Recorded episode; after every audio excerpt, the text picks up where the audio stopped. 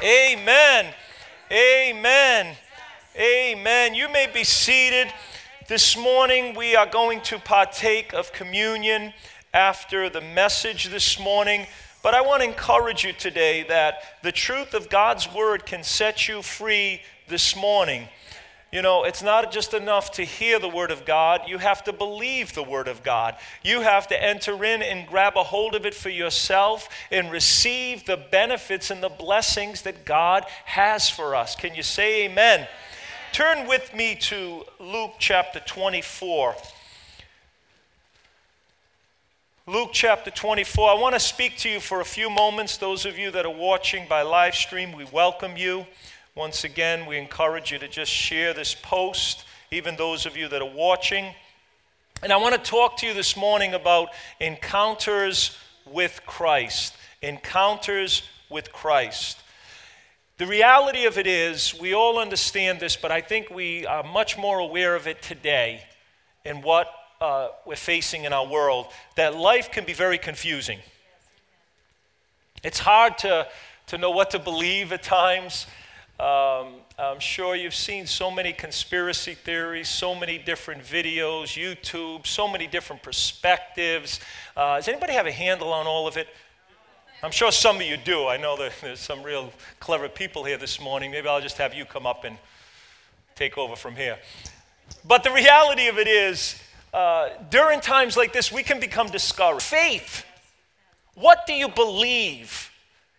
How do you process life? How do you process all that's happening through the grid uh, of the scriptures, through, through the perspective of God's word?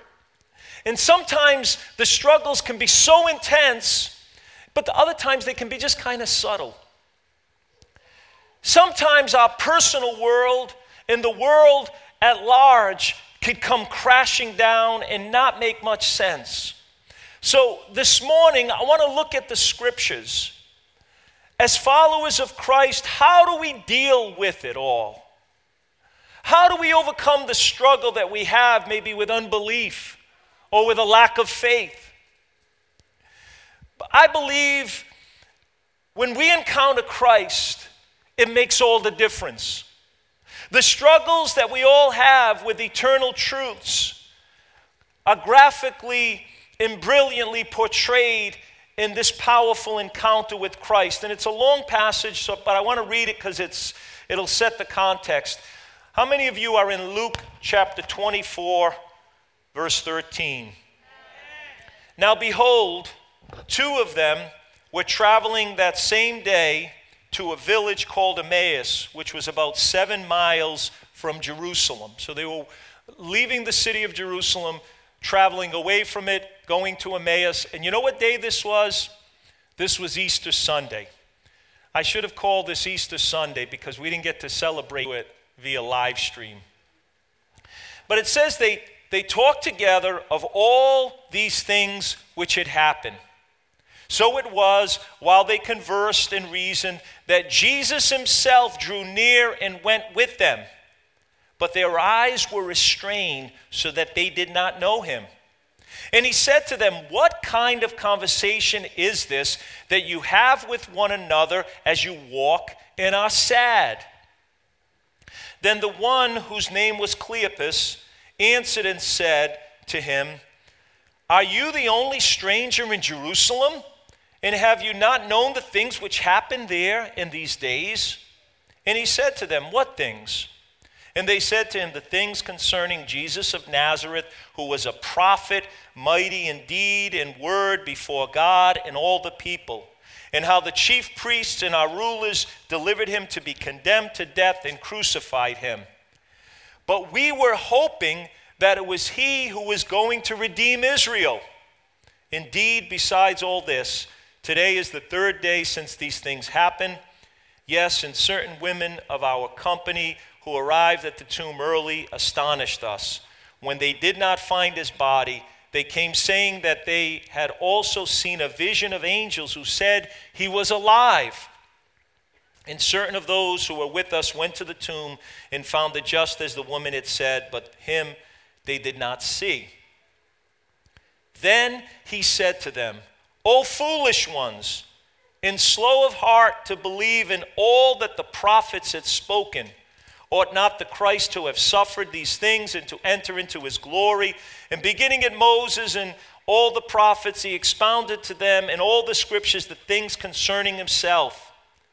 Then they drew near to the village where they were going, and he indicated that he would have gone further. But they constrained him, saying, Abide with us, for it is toward evening, and the day is far spent. And he went in to stay with them. Now it came to pass as he sat at the table with them that he took bread, blessed, and broke it and gave it to them. I think that is important this morning because we are going to partake of communion.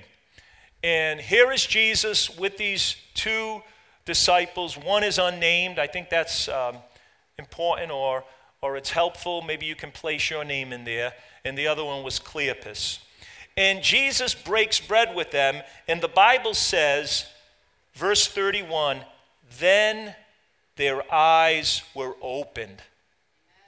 Then their eyes were opened, and they knew him, and he vanished from their sight. May the Holy Spirit work in your heart, in your life, in this church today. May the Holy Spirit open our eyes. May we know him in a greater way this morning. Amen. And then look at the next verse. And then they said to one another, Did not our heart burn within us while he talked with us on the scriptures, while he opened the scriptures to us? That's called Holy Ghost hot burn. That's good hot burn. Their hearts burned within them.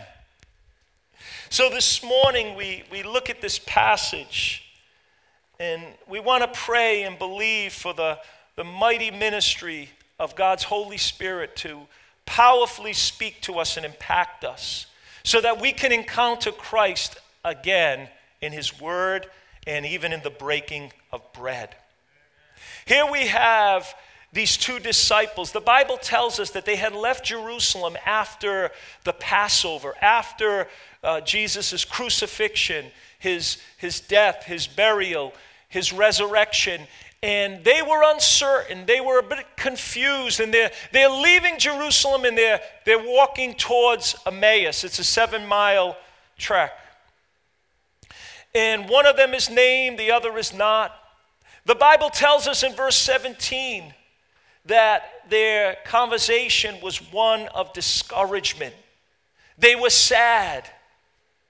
They were talking, and instead of encouraging, they were discouraging. Have you ever found that there are certain people in your life that you know if you talk to them about your problems, you're going to get deeper in them? And then there are other people that you could talk to, and they're going to be a breath of fresh air. They're going to bring encouragement. They're going to bless you. They're going to pray with you. They're going to believe with you.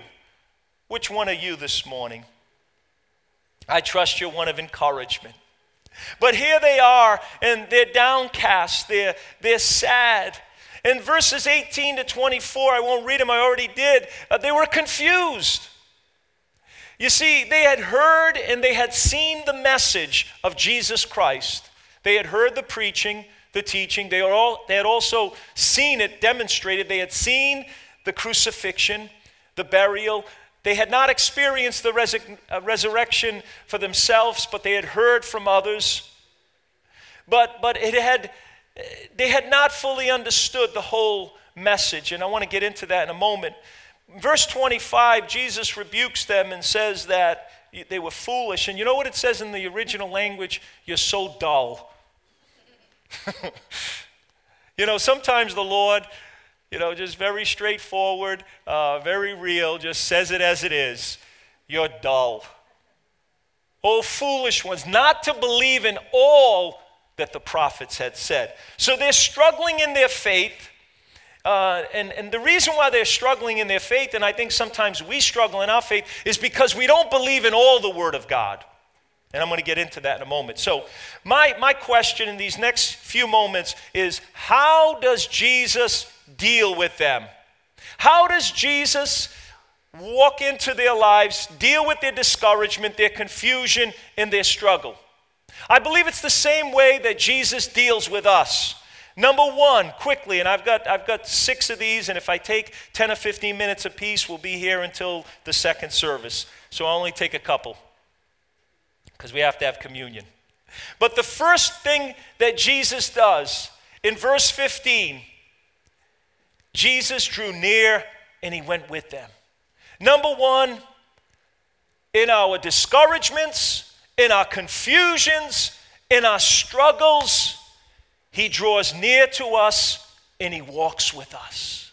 What did Jesus do? He Bible says he drew near to them and he just walked with them. You know, sometimes in life all we need is somebody to be with us and walk through with us. Sometimes it's just someone else's presence to be with us in our struggle, in our confusion. In 29 years of marriage, we've walked through some times of discouragement, of confusion, of sadness, and, and struggles. And you know what? There were times that people just walked with us. And what encouragement it ministered to us, what support, what help. But most importantly, Jesus will draw near to you and he'll walk with you.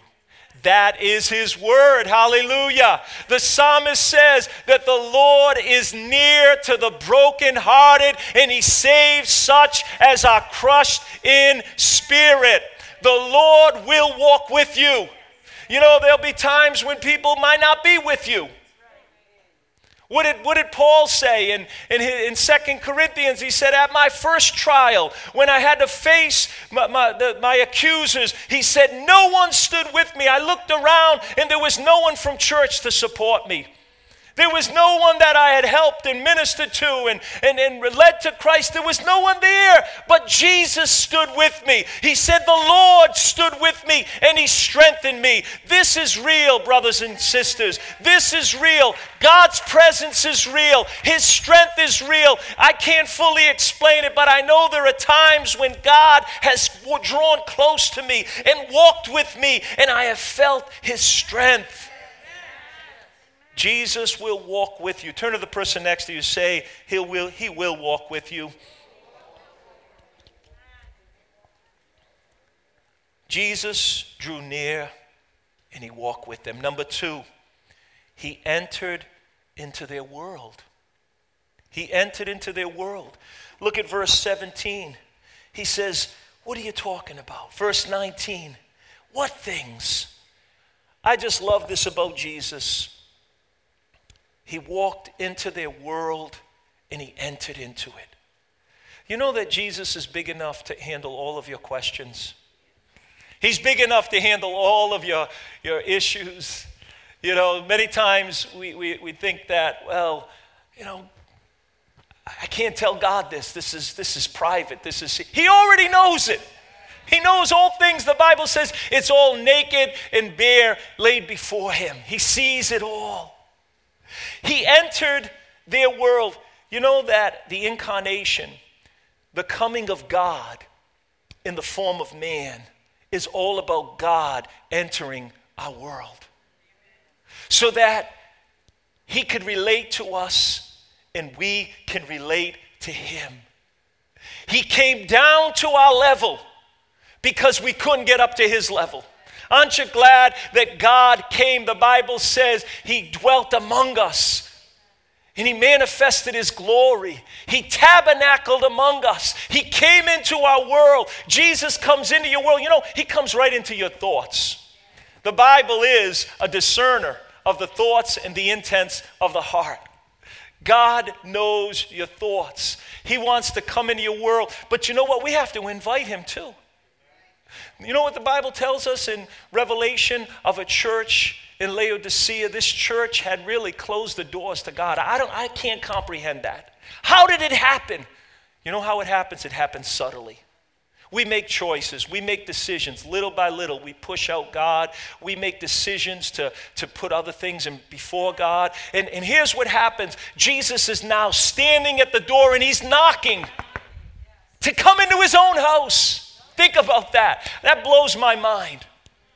It's his church, it's his house, they're his people, and he's on the outside.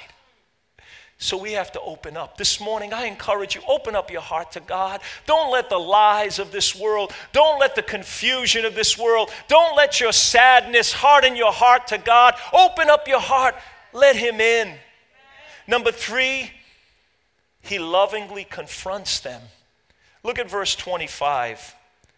He said to them, O foolish ones, O dull of heart, to believe in all that the prophets have spoken.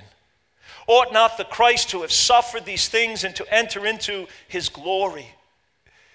You see, Jesus lovingly confronts them. The Bible tells us in Hebrews chapter 12 whom the Lord loves, he chastens.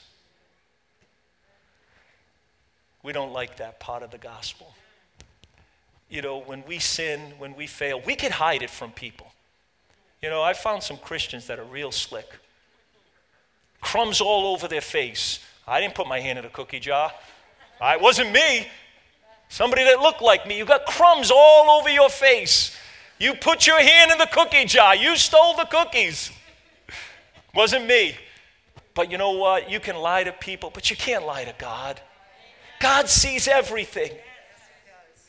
And, and He lovingly corrects us. You know, he challenged us. You know, we want a God, we want a Jesus that just pats us in the back, blesses us, encourages us, supports us in whatever we do. When we fail, just winks at it. He loves us, he gives us grace, but he also confronts us. Why? Because he does not want us to continue in ways of rebellion and sin that will further complicate our lives and eventually destroy our lives. Sin, when it's full grown, the Bible says, brings forth death. Sin's not something to be taken lightly. And, and, and here, you know what the sin is? It's unbelief. And again, we, we make light of unbelief. Oh, I'm just not, I don't have much faith. Oh, I just can't believe. You know what the Bible says? It's an evil heart of unbelief. So we have to be careful this morning. See, Jesus rebukes him because this was a faith issue. Part of the problem was their failure to accept all of the scriptures. Notice, look, I want you to look at this. This is important. Verse 25. O foolish ones and slow of heart to believe in A double L, all that the prophets had spoken. Verse 27, beginning at Moses and A double L, the prophets. He expounded to them in A double L the scriptures, the things concerning himself. What does that say? All. All the gospel, all the scriptures. We're living in a culture, we're living in a world, even American Christianity. God help us. You know, in, in many countries of the world where they're persecuted by their faith, they're not worrying about a lot of things that American church is worried about numbers and this and buildings and all the all the externals. They're worrying about sharing their faith. They're worrying about standing true to christ when they're persecuted. They're worrying about their very lives but but they're willing to give it for christ. You see we have accepted american form of the gospel that that has so much worldliness worldliness mixed in that we fail to understand the whole gospel. We we want blessing but we don't want ministry we want, we want the favor of God, but we don't want accountability. We want uh, uh, the part of the gospel that's all about blessing, but we don't want sacrifice. Some people's form of sacrifice is, oh, I, I, I had to come to church instead of watching it live stream. Hello? You see, God confronts us. Jesus confronted them, he disciplined them to train them in righteousness. And this morning, maybe God will challenge you. What tends to happen is we shift the blame to other people. Can we say this morning, Lord, it's me standing in the need of prayer? Not my brother, not my sister, it's me, Lord. And we also receive the whole gospel of Christ. What else did Jesus do? He opens up the scriptures to them. Verse 27 and beginning at Moses and all the prophets, he expounded to them in all the scriptures the things concerning himself. This blows me away. We have right now Jesus Christ, the resurrected Son of God, in his glorified state, having conquered death, hell, and the grave. Here we have the greatest teacher, an unrivaled tutor, the master instructor, the fountainhead of all wisdom, the one who would say, I am the way, the truth, and the life. Do you know what he uses as his textbook? The book of books, the Bible, the best of all books. Although Christ was able to reveal fresh truths, he preferred to expound the old. Someone once said, if it's new, it's not true. He expounded the Old Testament. The most instructive way of teaching was to turn to the book of Moses and the writings of the prophets. What was the surest road to wisdom? It wasn't philosophy, it wasn't human wisdom, it wasn't speculation, but it was the Word of God. What did Jesus have at his disposal? Think of it. It was the Son of God. He was the fountainhead of all wisdom. All knowledge was embodied in Christ. He had all the wisdom. He could have unraveled the, the, the, the, the mysteries of the universe. But what did he do? To encourage these two, he broke open the bread of life and began to share the scriptures. When Jesus sought to inspire, enrich, and encourage others, he turned to the scriptures. What you and I have in our hands this morning, we have the precious, holy, powerful, life changing Word of God. We can read it, we can listen to it, we can memorize it. But my question to you is how much of that do you do? Do you take time every day to spend time in the Word of God? What a privilege we have. What an opportunity. What a treasure we have in the Bible. The B I B L E. That's the book for me. Hallelujah. Job said it I have desired your word more than my necessary food. The psalmist said, Thy word have I hidden in my heart that I might not sin against thee. John Wesley, the great Methodist revivalist and reformer, mightily used of God, he said this about the Word. He said, I have thought, I am a creature of a day, passing through life as an arrow through the air. I am a spirit come from God and returning to God, just ho- hovering over the great gulf, till a few moments hence I am no more seen.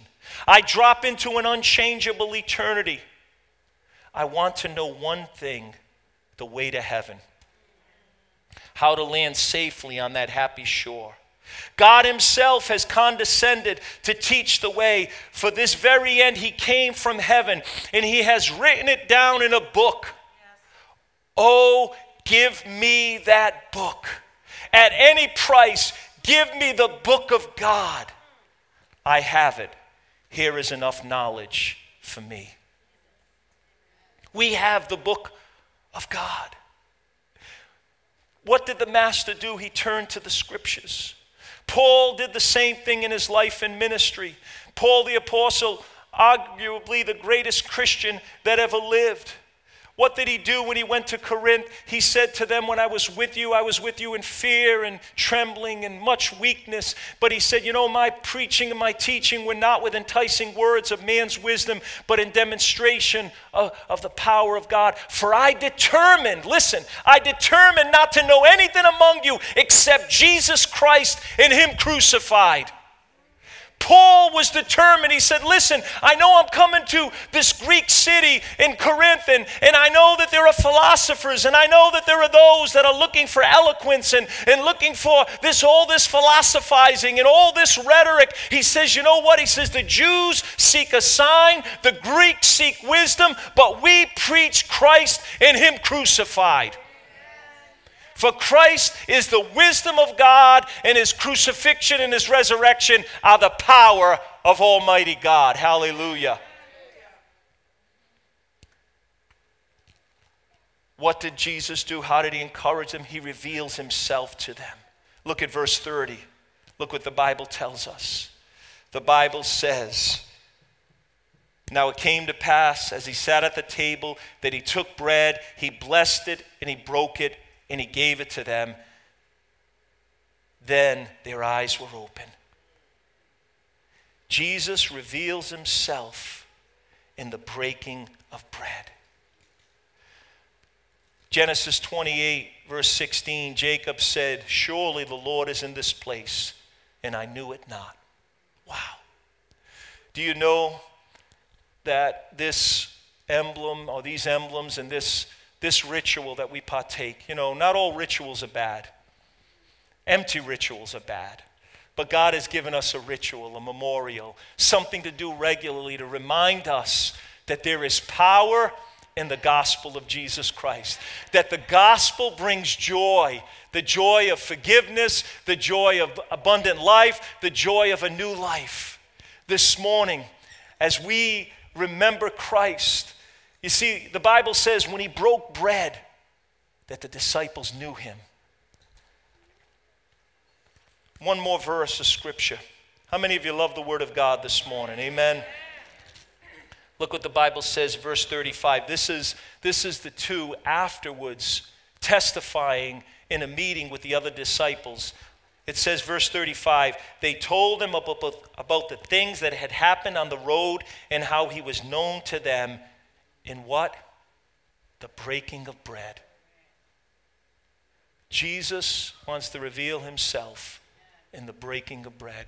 What blessed fellowship what sweet fellowship to know Jesus in the breaking of his bread. Jesus said, This is my body that's broken for you. This is my blood that was shed for you. You know, there is nothing else in this world that can do for you and I what the blood and the broken body of Christ can do for us today. But do you believe that this morning? You know, the Bible says in the book of Hebrews that the gospel was preached to them, but it did not profit them. It didn't do any good because it wasn't mixed with faith. Would you stand to your feet this morning? And we're going to partake together, but maybe you can take a moment to begin to open this. It might take you a moment.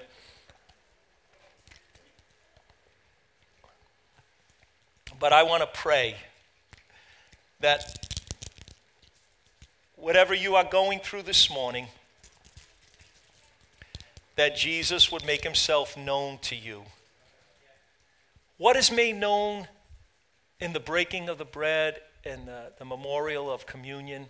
You know what Paul said in 1 Corinthians chapter 11? He says, You proclaim the Lord's death until he comes. So you're proclaiming. This right here is a gospel sermon an illustration. Amen? That's what, that's what Jesus, that's what Paul said. He says, You're proclaiming as often as you take it, you're declaring that there was, there was a body, a holy body of, of the Son of God that was broken and his blood was shed, and that's how there is forgiveness of sin. There's no other religion, there's no other philosophy, there's no other view in life that can do for you and I what this does. This is the gospel right here. You proclaim the gospel. This morning we receive it by faith. We thank God for it. And you know what, you know what Paul said? He says, until he comes, we're also proclaiming that Jesus died, but he's also coming again. Amen. Uh, I don't know if you got all everything figured out about what's going on in the world or how this is all going to work out. Uh, I don't, but I do know Jesus is coming back. And that's the hope that the Bible gives in confusing times. We don't have to figure it all out. All we need to know is what the Word of God says and say, even so, come Lord Jesus. That's what the scriptures say. Amen? Amen. Let's partake together in faith. This is the body that was broken for you. Let's partake in faith in Jesus' name. Amen.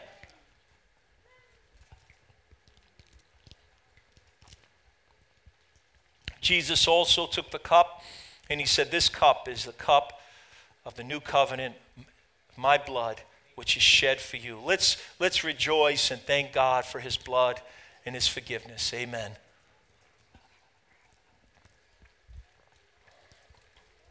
Hallelujah. Thank you, Lord. Can we pray together? What I want to encourage you as we go to God in prayer, I want to encourage you to put your faith in Christ this morning, in the simplicity of His Word, believing the whole gospel today. Father, right now in Jesus' name, I thank you for the truth of your Word, and I thank you that the Word of God has power in it to those who receive it. Let there be an explosion, God, of your power in their spirit man, destroying every, everything that holds people back, holds people in bondage and lies and deception and, and even in, in, in, in guilt, Father. Set people free today, God. I pray, O oh Lord, that we will have known you today in a greater way through the breaking of bread. In Jesus' name, and everyone said, Amen and amen. Would you give the Lord a clap of praise this morning? Hallelujah. Thank you, Lord. We praise you, Jesus. Amen and amen. God bless you. God bless you. You are at liberty to go. Go in the presence of the Lord. Amen.